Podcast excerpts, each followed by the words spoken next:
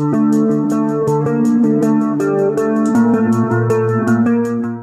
series Hàn Quốc đang có trên hệ thống Netflix nhưng mà sẽ chỉ tới cuối tháng 9 thôi. Qua ngày 1 tháng 10 là nó sẽ gỡ bỏ khỏi Netflix rồi. Tức là ngay cả chúng ta muốn xem mà có bản quyền thì nó cũng sẽ hơi khó khăn. Thì thông thường cái điều này nó có là một cái gì đó lạ hay không Thọ ha? Cái này thì bình thường, thật ra là mỗi tháng nó có bao nhiêu phim hết thì em cũng không thể nào biết hết được.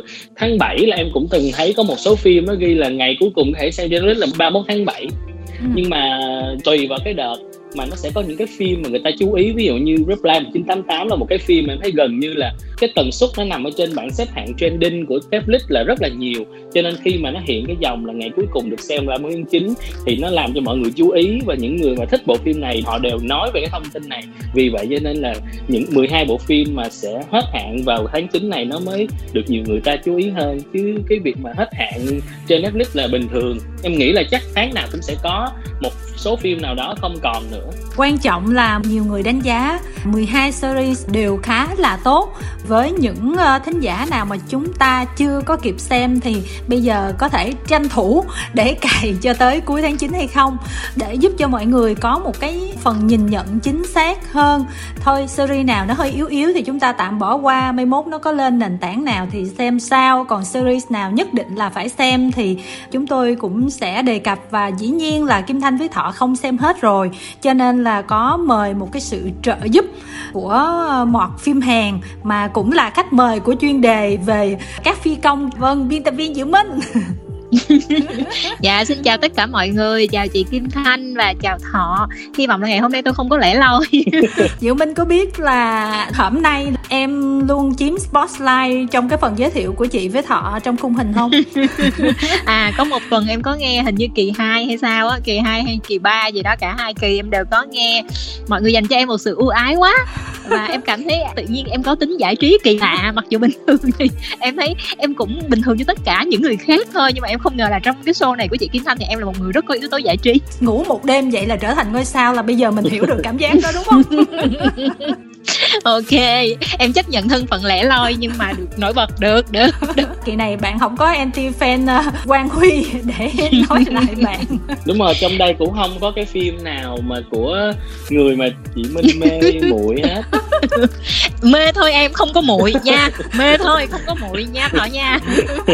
Em đừng có lợi dụng tình thế, em nhét thêm chữ vô. Chị tỉnh táo lắm. Thọ là một người rất là dịu dàng, nhẹ nhàng, lịch sự, cho nên là cái phần tranh cãi đó nó cũng sẽ không có đâu. Nhất trí. Bây giờ thì chúng ta sẽ vô ngay luôn. Cái phim đầu tiên Diệu Minh có nói với Kim Thanh là chị xem đi, tại vì phim này tốt nè, nhưng mà Kim Thanh cứ nghĩ là nó hơi cũ, không biết liệu mình có nên xem hay không. Đó là phim It's Okay That's Love. Hình như Thọ với Minh đều xem phim này rồi đúng không? Yeah, em cũng thích phim này. Phim này em nghĩ là nó không quá cũ đâu. Bây giờ xem lại mình thấy cái setup về cảnh vật này nọ, nhà cửa thì cũng hơi cũ á, nhưng mà cái phim thì em thấy nó không cũ. Nếu mà chị xem được cái It's Okay To Not Be Okay á, thì thấy cái này nó hay hơn nhiều. Và cái đề tài nó cũng giống cái phim mà em vừa nói là cô nhà văn với anh bác sĩ tâm thần. Ở đây là cô bác sĩ tâm thần với lại anh nhà văn. Nhưng mà cái bản phim này hay hơn nhiều, và nó vừa healing mà nó vừa lạ. Em nghĩ là đến bây giờ nó vẫn chưa có cũ. Ý Thọ nói là Điên Thì Có Sao, mặc dù nó ra mắt vào năm 2020 nhưng mà nó vẫn dở hơn cái phim cũ rồi. Đúng rồi. Tất nhiên.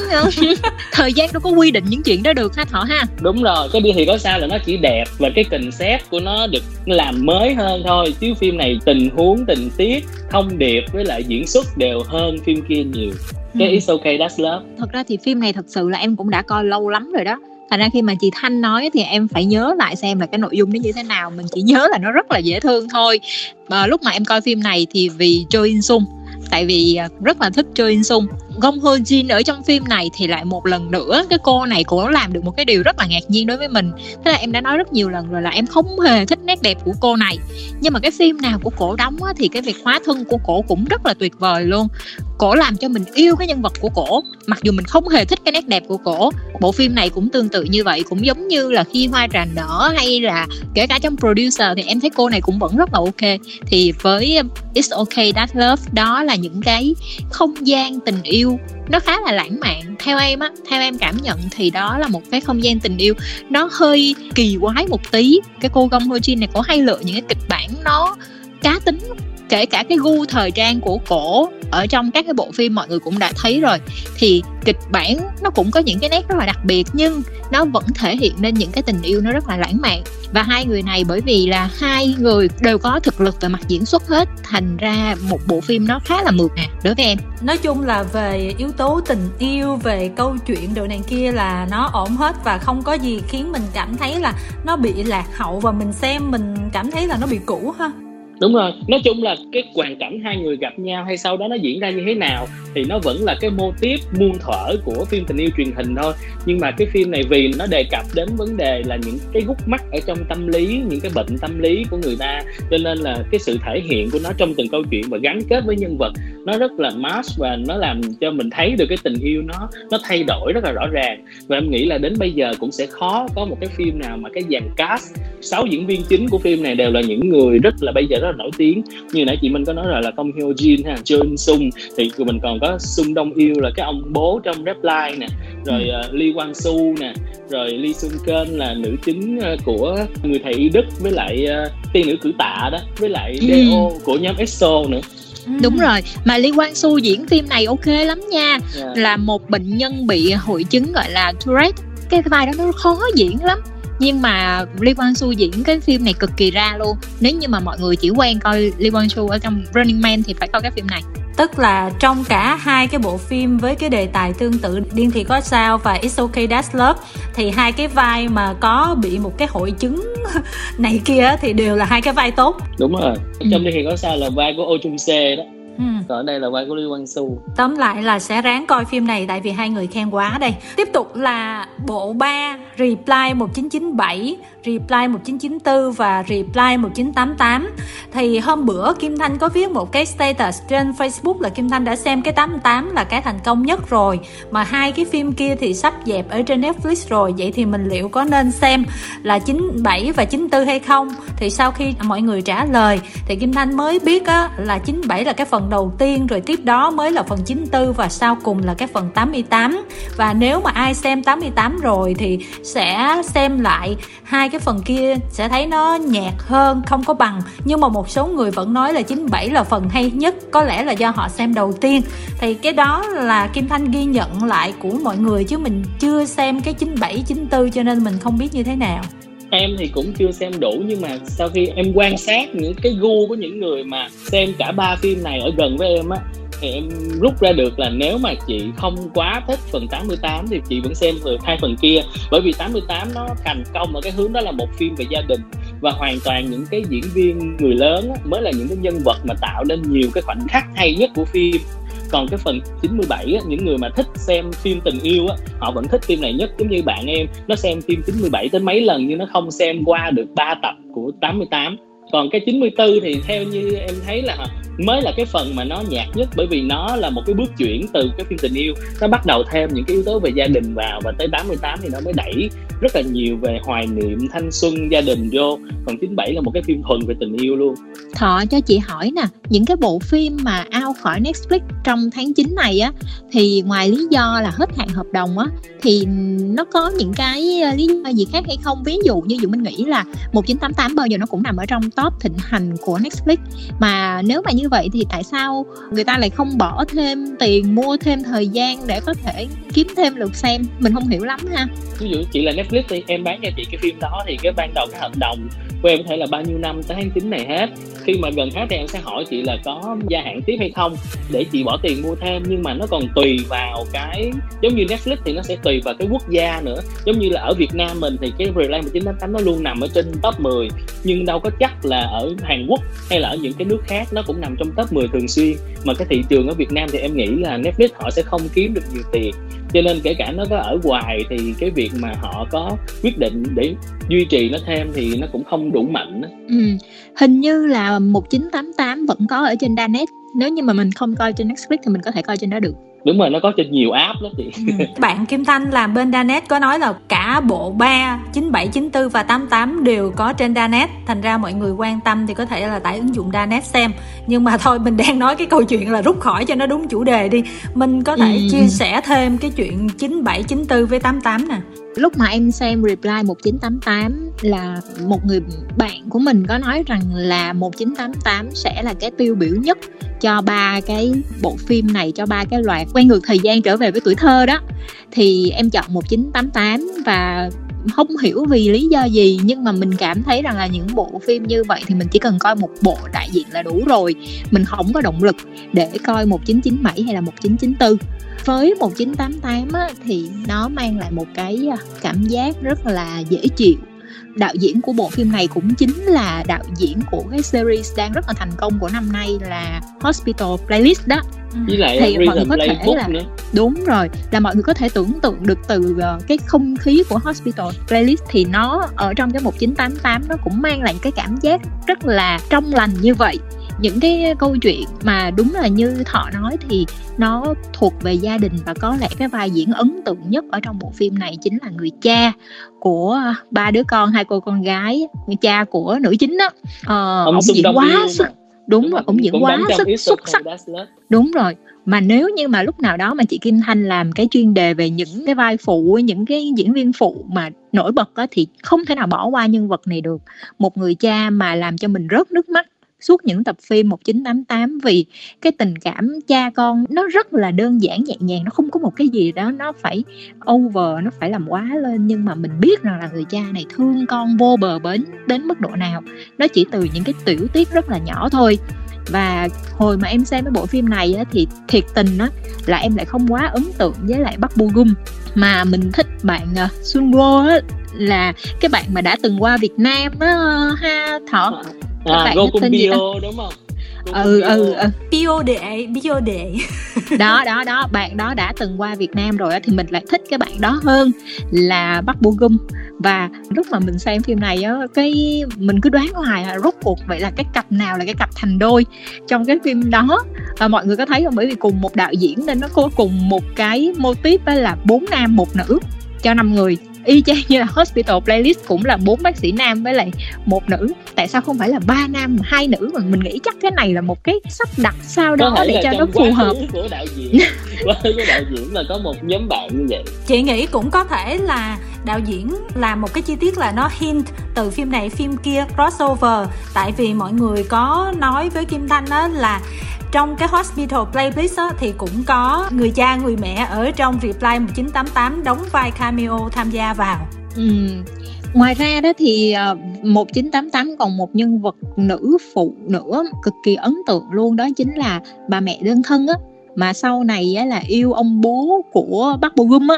Sau đó là cô đóng Hạ cánh nơi anh, rồi đóng rất là nhiều phim, rồi kể cả Phụ lục tình yêu luôn này nọ đó. Thì đó cũng là một cái nữ diễn viên mà mình cực kỳ ấn tượng trong phim này. Còn những cái tên tuổi trẻ thì như mới đây mọi người mới xem bạn cùng phòng tôi là Gumiho hả? Thì cái kiểu diễn của Lee Harry thì xưa giờ nó cũng vậy rồi. Ở trong 1988 thì nó rất là dễ thương, nhưng mà đến Gumiho mà vẫn vậy thì thấy nó cũng hơi ấy ha.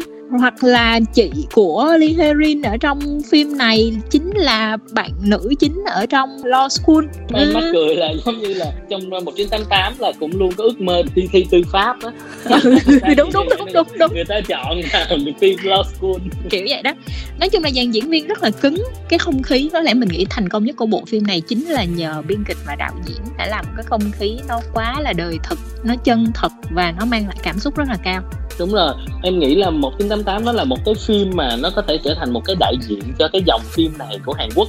Và cái cảm giác khi nào mình bật đại một cái tập nào đó mình xem thì vẫn có thể xem được.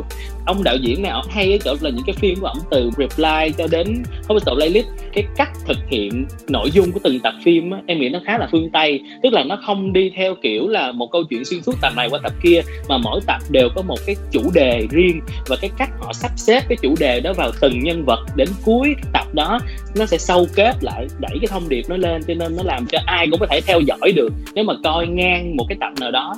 Và đó cũng là lý do mà em nghĩ là cái Reply này nó đẩy được cái không khí của từng tập gia đình là bởi vì cái cách sắp xếp đó, chứ cũng không hẳn là cái nội dung của nó có gì quá xuất sắc. Một số người nói là cái Reply 1988 này nè, nó là bộ phim thuộc dạng ồn ào của phim Hàn Quốc á.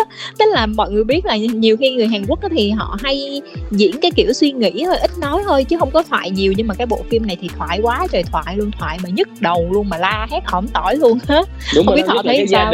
Cái gia đình của nữ chính là gia đình ồn ào nhất á. Em phải mất hết 2-3 tuần em mới coi qua được 2 tập đầu, sau đó coi tiếp được.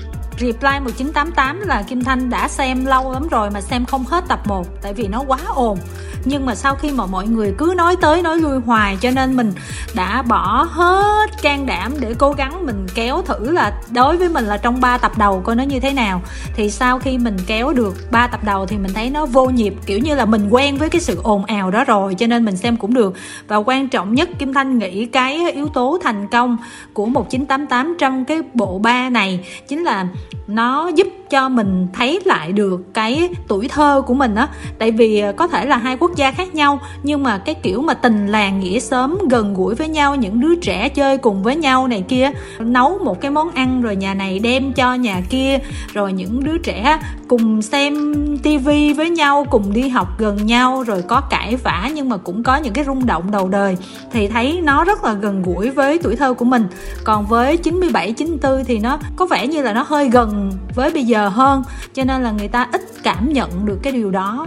Em nghĩ là vì 88 đó là một cái năm mà đánh dấu cái sự phát triển về kinh tế của Hàn Quốc, cho nên khi mà mình xem mình thấy nó cũng giống với mình. Nó có những cái thay đổi trong xã hội, từ những cái nghề nghiệp, ví dụ như những thay đổi ở ngân hàng khi mà có sự xuất hiện của máy ATM.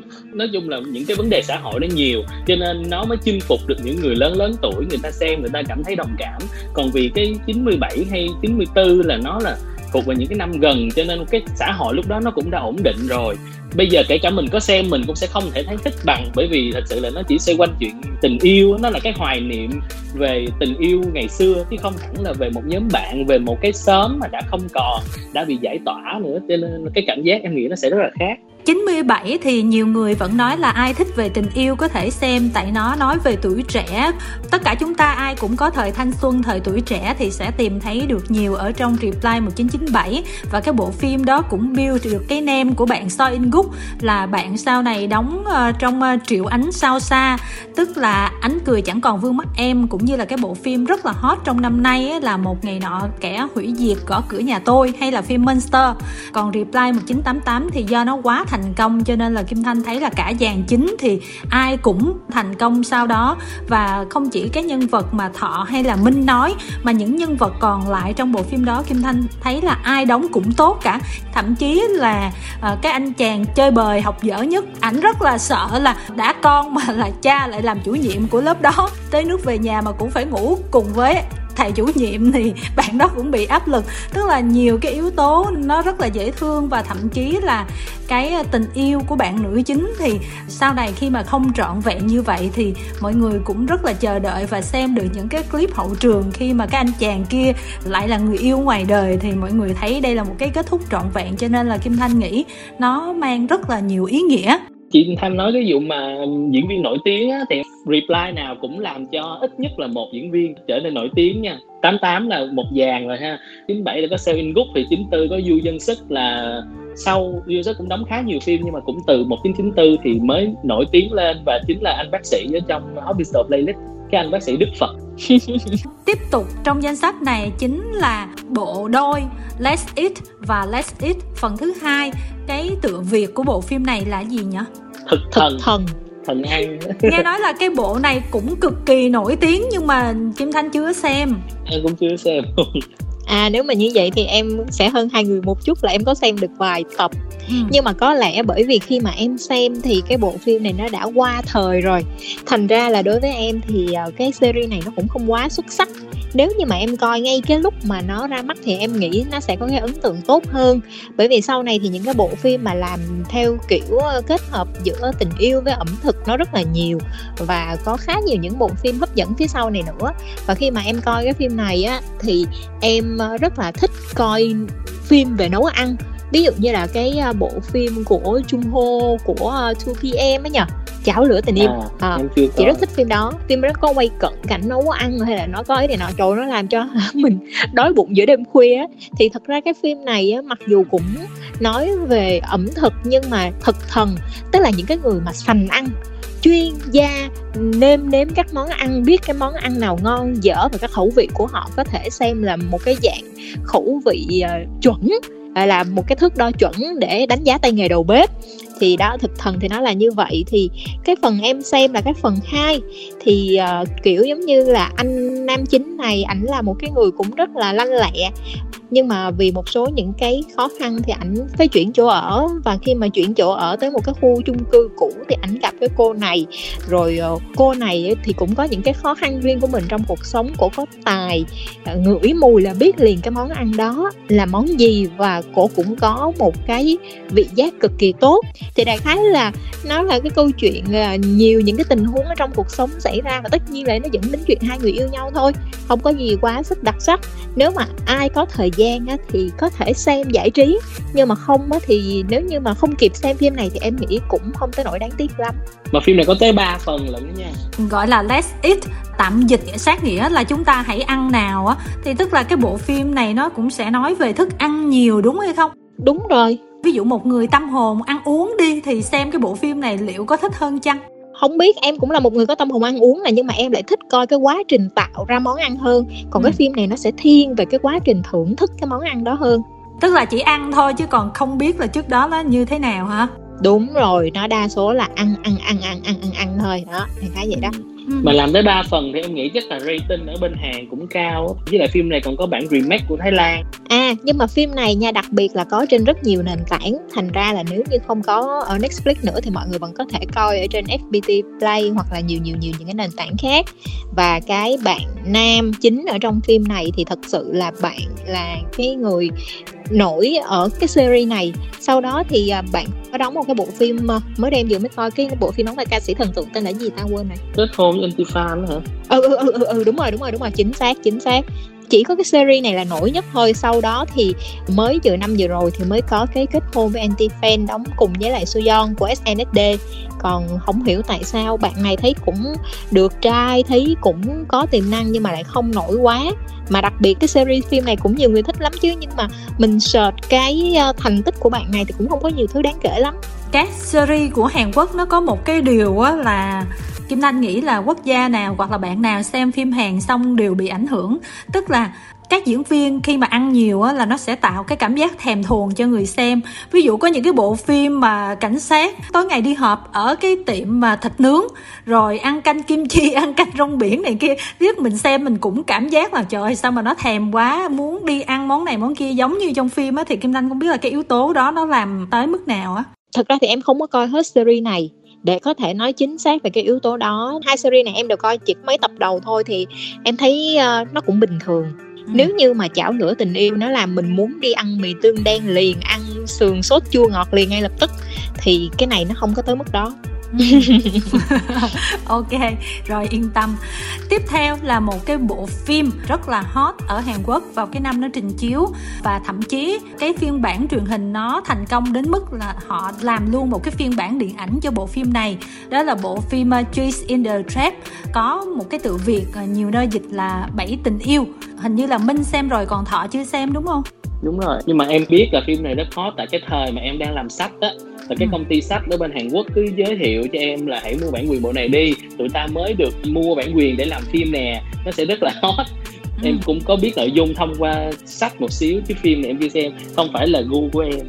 Em khá là thích bộ phim này. Đây là một bộ phim tình cảm chuyển thể từ webtoon cùng tên. Và hai cái nhân vật nam nữ chính khi mà đóng phim này á, thì thật ra chưa quá nổi tiếng, nhưng mà bây giờ thì cả hai đều đã có được những vị trí rất là đáng kể ở trong showbiz Hàn rồi. Nữ thì là Kim Go Eun ha, vừa mới đóng Quân Vương Bất Diệt ha mọi người ha. Bạn nữ đang có phim mới tháng này ra mắt luôn nè. Cái tế bào của Yumi đúng không? Đúng rồi. Phim này còn có Seo Kang Joon với nam Joo Hyuk nữa hả? Đúng rồi. Còn bạn nam Park Bo Jin á, là sau cái bộ phim này á thì là nổi hơn nữa là nam phụ ở trong Vì sao đưa anh tới. Và bạn này cũng là nam phụ trong bộ phim gì của Lee Jong Suk nhỉ?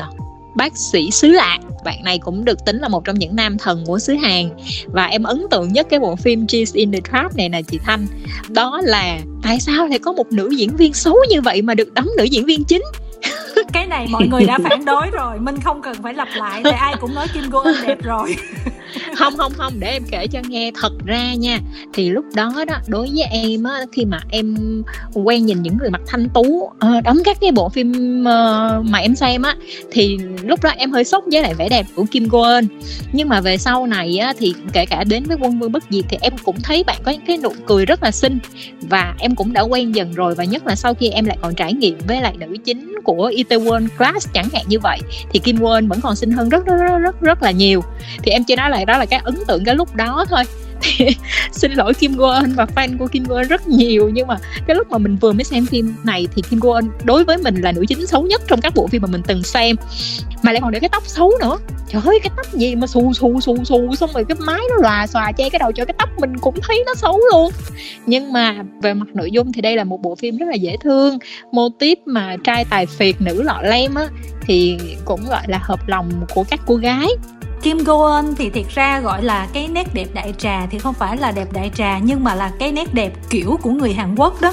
Ví dụ như là cái anh bồ của Lee Hori trong 1988 á, ảnh nhìn như vậy nhưng mà rất là đẹp trai theo kiểu người Hàn Quốc, cho nên là nó có một cái sức hút rất là lạ.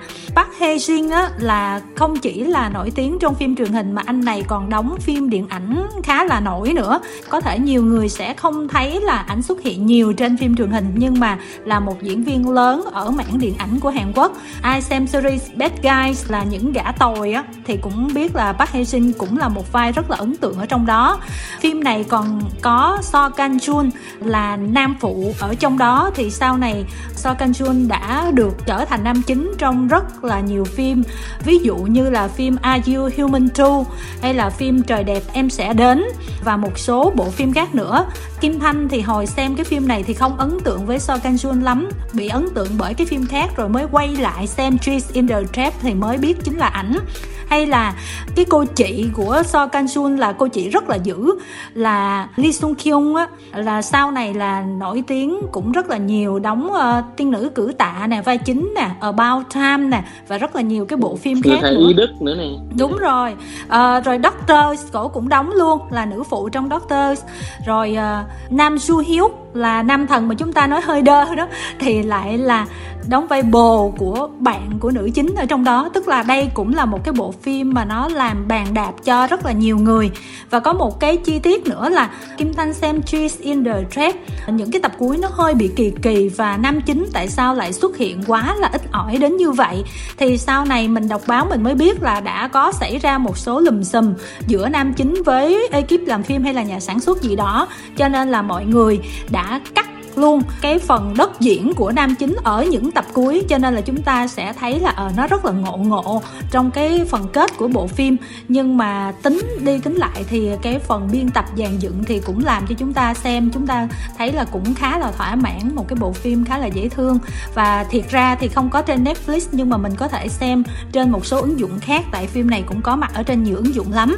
Tiếp tục là Chicago Typewriter, tức là máy đánh chữ Chicago hả mọi người? Đúng rồi. Chữ Chicago. Máy đánh chữ Chicago, còn những phim lậu hồi xưa cái tựa lậu đó dịch là Vũ Khí Nhà Văn. Đúng rồi, Vũ Khí Nhà Văn. Thì cái phim này Diệu Minh hỏi là có nên xem hay không, tại vì mọi người quảng cáo nhiều quá, mà Kim Thanh nói là Diệu Minh không nên xem tại vì phim này nó không có hợp gu với Diệu Minh. Nhưng mà Thọ có xem chưa? Phim này em có xem thử, tại vì em thích cả hai bạn nam Go Gumiho với lại Yua In, nhưng mà em bấm như em xem tập 1 thì em chưa xong nữa. Sao em thấy nó dài dòng mà nó bị sao á, em cũng chưa biết là nó hay hay không. Em cũng đang định xem tiếp. Cái phim này thì Kim Thanh xem rồi, gọi là quá xuất sắc thì không, nhưng mà nó cũng là một bộ phim khá đó. Bộ phim này là kể về một nhà văn và một nhà văn ma, tức là ghostwriter, tức là một cái người mà viết cho người kia nhưng mà mọi người không có biết mặt, không biết tên ảnh là ai đó, thì sống cùng trong một nhà. Thì anh nhà văn ma đó thì thiệt sự ảnh là ma luôn á mọi người, tức là chỉ có anh nhà văn thật thì mới thấy được ảnh, còn người khác là không thấy được. Và có một cô là Im Cho Sung là nữ chính của WW á, lại là fan của một anh nhưng mà lại anti fan của anh kia. Thì tình cờ thì ba người gặp nhau trong căn nhà đó, và cái cô nữ này thì lại thấy được cái anh ma đó luôn. Những cái tập đầu thì nó cũng khá là vui, nhưng mà dấn sâu vào câu chuyện, cô này càng tìm hiểu thì mới lật lại. Cái bộ phim này nó có hai tuyến thời gian song song, một là của năm 2017 và thứ hai là của thập niên 1930. Thì cái bộ ba đó cũng là cái bộ ba ở quá khứ, họ từng là bạn bè của nhau, họ cùng nhau đi chiến đấu cách mạng và có những cái bi kịch xảy ra, và vì hiểu lầm nhau cho nên là cuối cùng là ba người đã có một cái kết thúc rất là thảm, và họ đã đầu thai lên thời điểm này để có những cái mối quan hệ như vậy. Tức là một cái bộ phim càng về sau thì mình sẽ càng thấy được rất là nhiều vấn đề. Tình yêu nó cũng có nhưng mà nhẹ lắm ở trong đó, có thể là thích hợp với Thọ nhưng mà sẽ không thích hợp với Minh. Khi mà chúng ta thấy là chiến đấu nhiều quá, có những cái phần mà gọi là máu đổ đầu rơi đó, hơi nặng đối với một số người mà chỉ muốn xem cái bộ phim mà nó nhẹ nhàng thôi. Nhưng mà tổng thể lại thì nó cũng có một cái kết tương đối đẹp và nó có một cái chất lượng khá tốt. Tiếp tục là bộ phim Oh My God, không biết tựa Việt là gì mà nhiều người cũng khen lắm.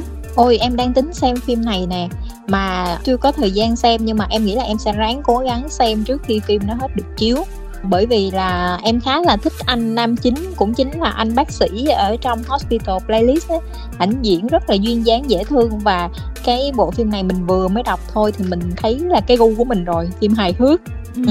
Lại còn là về đầu bếp nữa, mình cũng thích coi đầu bếp nấu ăn nữa nên chắc chắn mình sẽ coi. Đóng với Bắc Bojong đúng không? Đúng rồi, Bắc Bojong. Bắc Bojong là cô bé mà nhỏ xíu, ốc tiêu 1m52 đúng không? Đúng rồi. Có cả Seo In Gút với lại Shin Hee Sun là nữ chính của Mr Queen nữa nè. Ôi, thế thì có Seo In Gút mình coi thử. Và nam chính thì là cái anh này, là cái anh ung thư vú trong bộ đôi. Đúng rồi. Bác sĩ Ixun hả? Ixun chứ, bác sĩ Ixun là bác sĩ có đứa con nhỏ nhỏ dễ thương á. Đúng rồi, anh bác sĩ vô cùng hài hước và thông minh á. Anh đó, anh đóng toàn mấy cái vai mà cái kiểu tưng tưng như vậy không à? Đúng rồi, và phim điện ảnh, anh đóng toàn phim hay không luôn á. Cái hồi mà Kim Thanh đi du lịch Hàn Quốc á, đi từ sân bay mà đi vô khách sạn này kia, đi tới mấy nơi á, thì phải nói là cái poster hình của ảnh á, rồi nó khắp nơi luôn á. Tức là ảnh là một ngôi sao rất là lớn và quảng cáo rất là nhiều ở Hàn Quốc trong cái thời điểm đó đó, 2016 đó. Chứng tỏ như vậy ảnh vẫn còn rất là hot. Mà xuất phát điểm của ảnh là một diễn viên nhạc kịch, chính vì em ảnh hát rất là hay. Kim Thanh chỉ hơi dị ứng trong cái vai ung thư vú, xây dựng cái tính cách ảnh hơi kỳ thôi, chứ thiệt ra mình cũng không phủ nhận ảnh là một diễn viên rất là có tài. Nghe nói là phim này cũng hài hước dí dỏm lắm đúng không? Đúng rồi, thể loại được ghi là hài hước, lãng mạn, kỳ ảo. Tại vì là cái cô nữ chính này nè, cổ có khả năng nhìn thấy ma, xong rồi cổ bị nhập bởi một hồn ma trinh nữ, xong rồi cổ quyết định là sẽ quyến rũ nhiều người đàn ông để mà trả thù giùm cho cái hồn ma mà nhập vào người mình á. Đó, đại khái là như vậy đó. Em thấy đọc nội dung mà cũng có nhiều thứ thú vị để mà xem. Kim Thanh mới click thử vào cái dàn cast của cái bộ phim này thì phải nói là hình như là quen hết luôn trong thời điểm này đó mọi người. Tức là ai mà xem phim Hàn Quốc thì sẽ thấy đây là những gương mặt cực kỳ quen thuộc luôn, đều là những diễn viên nổi tiếng ở thời điểm hiện tại. Và chúng ta tiếp tục với bộ phim Tunnel, tạm dịch là đường hầm. Cái bộ phim này không biết là Hàn Quốc làm lại từ Thái Lan hay là Thái Lan làm lại từ Hàn Quốc. Tunnel này bản gốc là Hàn Quốc, sau đó cả Thái Lan với lại Indo đều remake. Phim thuộc thể loại hình sự điều tra tội phạm và nó có giết người hàng loạt rất là ghê. Nam chính của bộ phim này là cái anh mà đóng hoàng hậu cuối cùng á, The Last Empress, không biết có ai xem không? Không, em không xem luôn. Choi Jin Hyuk đó là đóng hoàng hậu cuối cùng đó. Nếu mà ai coi Mr Queen là ảnh chính là nam chính của phim, nhưng mà chỉ có cái voice thôi á, có cái giọng thôi mọi người. À, em biết rồi, anh của Kim Tan trong The Hair. Nói chung là anh này ảnh đóng rất là nhiều phim. À, là trong Mr Queen là ảnh đóng cái nhân vật trong đầu bếp của á. Cái cô, đúng cái rồi. Cô khi mà chưa về quá khứ đúng không? Chưa có xuyên không. Đúng rồi, là ông anh của Kim Tan trong The Hair. Tunnel ảnh là ở thời quá khứ, ảnh có một cái vụ án hàng loạt và ảnh đang giải quyết. Ảnh vô tình chạy vô một cái đường hầm, xong rồi sau đó bị tội phạm đánh mình ngất xỉu, và sau khi tỉnh dậy thì ảnh đi ra cái đường hầm đó thì lại là cái thời điểm hiện tại. Ảnh vào cái đồn cảnh sát đó thì mọi thứ nó vẫn như cũ, chỉ có người là lính Anh ngày xưa là bây giờ làm sếp thôi, thì cũng mất một cái quá trình làm quen. Thì ảnh sẽ kết hợp cái sự hiểu biết của mình về cái vụ án đó trong quá khứ để giải quyết trong hiện tại, bởi vì hung thủ ở trong quá khứ sau khi im lặng một thời gian đã quyết định giết người trở lại.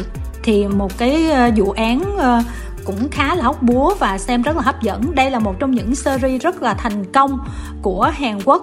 Nếu ai mà thích kiểu Tunnel hay kiểu Signal thì không nên bỏ qua bộ phim này. Tiếp tục một bộ phim thuộc dạng này nữa là Bad Guys, và nó có cả phiên bản điện ảnh và nó có 2 phần series. Thì Thọ chắc là nói sơ qua cho mọi người một chút xíu ha. Đúng rồi, Bad Guy thì em đã xem cả 2 phần, em chưa xem điện ảnh thôi. Thì chắc chắn là phần 1 hay hơn phần 2 rất nhiều lần. Cái phim này là nói về những cái thành phần bất hảo trong xã hội ấy, cho nên mới gọi là Bad Guy. Thì họ được một cái cảnh sát tập hợp lại, giống như trong khi Hồng Kông gọi là cái gì ta, nói chung có cái thuật ngữ để mà gọi những người này để mà đi giải quyết những cái vụ án. Thì nói chung là phần 1 là em thấy là cái sự nguyên bản của nó rất là rõ ràng, nhân vật cũng hay và nó không bị quá là over, vì là phần 1 thành công quá nó làm tiếp và nó không thể đẩy được nguyên không khí của phần 1, cho nên là cái sự chính trị được đẩy lên nhiều, nó phức tạp hơn, nó đen tối hơn, nhưng mà em lại thấy nó không hay bằng. Nhưng mà phần 2 thì không có nằm trong cái list mà bị gỡ. Còn phần 1 thì được lên Netflix sau phần 2, tức là Netflix có phần 2 trước, sau đó mới có phần 1, và phần 1 lại ra đi sớm hơn. Phiên bản điện ảnh thì bây giờ nó có mặt ở khá nhiều nền tảng rồi. Còn phiên bản series thì Kim Thanh nghĩ là nếu mọi người tìm hiểu thì cũng có thể tìm ở một số nơi. Cái phiên bản điện ảnh thì nó lại không quá thành công, bởi vì nó ăn theo 2 cái phần phim truyền hình và nó mời lại một số nhân vật chính ở trong đó, chỉ thiếu 1-2 người thôi, và nó thêm những nhân vật mới. Ví dụ như là vai diễn của bạn Jang Ki-yong đi, trong phần truyền hình thì không có nhưng mà điện ảnh thì có. Do mình đã xem cái phần 1 của series mình thấy làm rất là tốt rồi, cho nên là cái phần điện ảnh nó chỉ có cái sự ăn theo thôi, nó không đủ hấp dẫn cho lắm. Nhưng mà nếu mà ai xem ở góc độ là một bộ phim độc lập thì giải trí cũng khá là tốt. Thành ra cũng hơi tiếc khi mà Bad Guys là một cái bộ phim tốt đến như vậy nhưng mà bây giờ không có ở trên nền tảng này. Chúng ta có thể tìm thử xem các nền tảng khác như thế nào. Và cái series cuối cùng là The Liar and His Lover, không biết tiếng Việt là gì nhỉ? Kẻ nói dối và người tình. Hình như là có mình là xem phim này. Thọ xem chưa? Em chưa. Nếu vậy thì đừng xem, bỏ đi nha mọi người nha, bỏ đi ngay lập tức. Em nhìn cái poster là em đã không muốn xem rồi. Ủa nhìn sao vậy? Biết không phải là gu của em rồi. Mới đầu thì chị nghĩ là lớp like thì chắc cũng có vẻ là gu của chị, nhưng mà sau khi chị xem hơn 2 tập thì thôi, chị quyết định bỏ của chạy lấy người. Mà sau đó thì chị đã ức chế tới mức độ mà chị nhắn với chị Kim Thanh là chị ơi em vừa mới coi phim đó xong, dở lắm chị đừng có coi. Ủa tại sao lại dở dữ vậy chị? Minh ơi phim này có Song Kang đó. Trời ơi có Jang Ki-yong nữa Thanh ơi. Ủa vậy luôn? Ủa, Jang Ki-yong luôn. Đúng nhưng rồi, có Jang Ki-yong với có Song Kang luôn nè. Ừ, mới đầu là khi mà ra những cái bộ phim mà sắp sửa hết chiếu thì chị cũng muốn là chọn một cái bộ nào đó để mình coi, tranh thủ trước khi nó hết chiếu. Và mình nhìn thấy bộ phim này có vẻ trẻ trung, rồi sau mà lại liên quan đến âm nhạc showbiz. Xong rồi mình nhìn dàn cast lại còn có Song Kang với Jang Ki-yong. Mặc dù là mình nhìn, mình thấy cái tên ở tuốt ở phía dưới là mình biết là phụ của phụ rồi chứ không phải là chính. Nhưng mà mình nghĩ là thôi cũng được, cũng có động lực để coi đi. Nhưng mà thật sự là khi coi rồi thì Jang Ki-yong hay là Song Kang cũng không đủ sức níu giữ cho mình những cái bộ phim này. Bởi vì thật sự là nó kỳ lắm. Nó làm cho mình ức chế từ đầu. Đó là bộ phim này kể về một cái bạn producer, tức là một nhà sản xuất âm nhạc được xem là thần đồng vì có khả năng tạo ra những cái bài hát cực kỳ là hot hit, và một cô gái rất là có khả năng ca hát. Nhưng mà cổ đang trên đường tìm kiếm và khẳng định cái năng khiếu này của mình. Cổ vẫn còn là một cái học sinh cấp 3, nhưng mà cổ cùng với lại 2 người bạn mình thành lập ra một cái nhóm nhạc để mà có thể thỏa sức thể hiện niềm đam mê. Thì 2 người bạn trong cái nhóm nhạc của cái cô nữ chính này một trong 2 chính là Song Kang. Và đây là cái bộ phim đầu tiên của Song Kang chạm ngõ với lại truyền hình mà mọi người gọi là debut luôn đó. Thì thật ra là nó rất là ngô nghê. Và Song Kang đẹp trai nhưng mà diễn đơ hơn cây cơ mà. Nó non nớt lắm luôn. Ủa bây giờ cũng còn đơ mà. Mà chị tưởng tượng là cái phim đó nó còn đơ hơn bây giờ mấy lần nữa thì chị hiểu rồi đó ha. Rồi xong, nói chung là cũng rất là nhạt nhòa rồi. Cái đó là cái tuyến của nữ chính. Còn cái tuyến của nam chính á, thì cái bạn producer này em chưa có coi hết ở khúc sau để biết là lý do vì sao mà bạn không có ra mặt với lại một cái nhóm nhạc mà đang rất là thành công, coi như là nhóm nhạc là đang rất là hot hit, cảm giác giống như là BTS bây giờ vậy đó. Thì á, là cái bạn này lui về phía sau cho những người bạn của mình ra ngoài biểu diễn những cái bài hát mà mình sáng tác thu âm thôi, còn mình chỉ đóng vai trò producer, mình không có lộ diện ra, gọi là nhân tố X gì đó, giống như là Ninja Z bây giờ của mình vậy đó. Thì nó bị kỳ như vậy nè, 2 tập đầu mình coi là mình thấy kỳ cục. Tự nhiên cái cô này á rất là mong muốn được thể hiện năng khiếu của bản thân, nhưng mà đến với bất cứ cuộc thi nào cổ cũng bị không cái này thì cái kia. Hôm á thì cổ bị đứt dây đàn, còn hôm á thì bởi vì cổ bị sợ, tự nhiên cái cổ bị những cái ám ảnh tuổi thơ, cái làm cổ không hát được. Nó bị vô lý lắm, những cái tình tiết nó cực kỳ khiên cưỡng và vô lý, mà chỉ có 1-2 tập đầu thôi là mình đã không chấp nhận được rồi. Cũng giống như là cái cách nó bắt đầu nó lý giải cho cái nội tâm của cái anh nam chính này nè, nó cũng vô lý tương tự như vậy á, thành ra mình rất là khó chịu.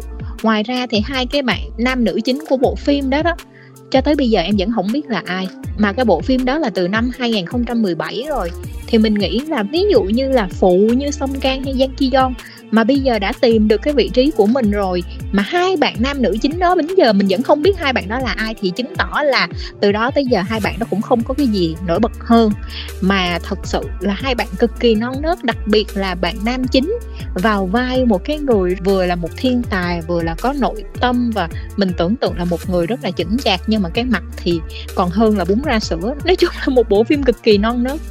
Nghe chị Minh kể quen thôi, em đi sạc em mới biết là phim này nó làm từ một cái bộ truyện tranh Nhật. Cái tên gốc của nó dịch ra có nghĩa là người yêu chuyên gia nói dối, cho nên em nghĩ là những cái tình tiết cô này bị kia chắc là cổ nói xạo á. Mà cái bộ truyện tranh này bên Nhật rất là nổi tiếng, của bộ tác giả rất là nổi tiếng, cũng đã được chuyển thể thành một phim điện ảnh luôn. Mình cũng tranh thủ search và biết là cái bạn nam chính đó là cái bộ phim gần nhất và bạn đóng rồi đó, tức là từ đó đến giờ bạn không có bộ phim nào nữa hết.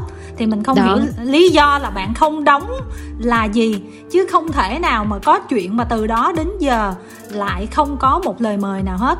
Tại vì đóng phim này thất bại quá nên không ai dám mời nữa. Nghĩ là fail quá, flop. Flop lắm luôn. Nhưng mà cũng có thể là đóng vai phụ hơn là tham gia những cái gì đó, tức là cái hồ sơ của bạn hoàn toàn trống trơn từ năm đó cho tới bây giờ. Thành ra mình nghĩ cũng có thể có một cái lý do gì đó chăng. Còn bạn nữ thì mình thấy tới năm 2018 thì bạn có một cái phim nữa, rồi xong thì không thấy cho tới bây giờ. Và chủ yếu là bạn hát nè, rồi bạn tham gia chương trình truyền hình. Nhưng mà cái hoạt động gần nhất trên wiki của bạn cũng chỉ dừng ở năm 2019 thôi. Nói thêm cái nữa là Jang Ki-yong ở trong phim này là một trong 4 thành viên boy band á, cũng đẹp trai nhưng mà cũng non nớt, cũng tiếu lắm. Nếu như mà mọi người mà muốn là xem để biết là hình ảnh thời niên thiếu của Jang Ki-yong như thế nào thì có thể xem tập 1 rồi xong bỏ qua luôn đi. Công nhận một lời giới thiệu rất là hấp dẫn, rất khiến cho người ta phải dẹp luôn cả bộ phim. Trời ơi, mình tiết kiệm thời gian cho mọi người còn gì nữa. Và như vậy là thông qua cái phần chia sẻ của Huỳnh Đắc Thọ cũng như là Diệu Minh và cả như là Kim Thanh cũng góp một chút xíu, thì chúng ta có thể tổng kết lại một số bộ phim mà chúng ta có thể xem. Ví dụ như là It's Okay That's Love, trong bộ 3 Reply thì có thể xem 1988 và tiếp theo là 1997, rồi tiếp đó là Cheese in the Trap, Chicago Typewriter, Oh My God, Tunnel và Bad Guys, tức là cái số lượng phim tốt cũng khá là nhiều. Hy vọng là mọi người có thể kịp cày trước khi là nó dẹp trên nền tảng này. Cảm ơn biên tập viên Diệu Minh rất là nhiều nha. Cảm ơn mọi người.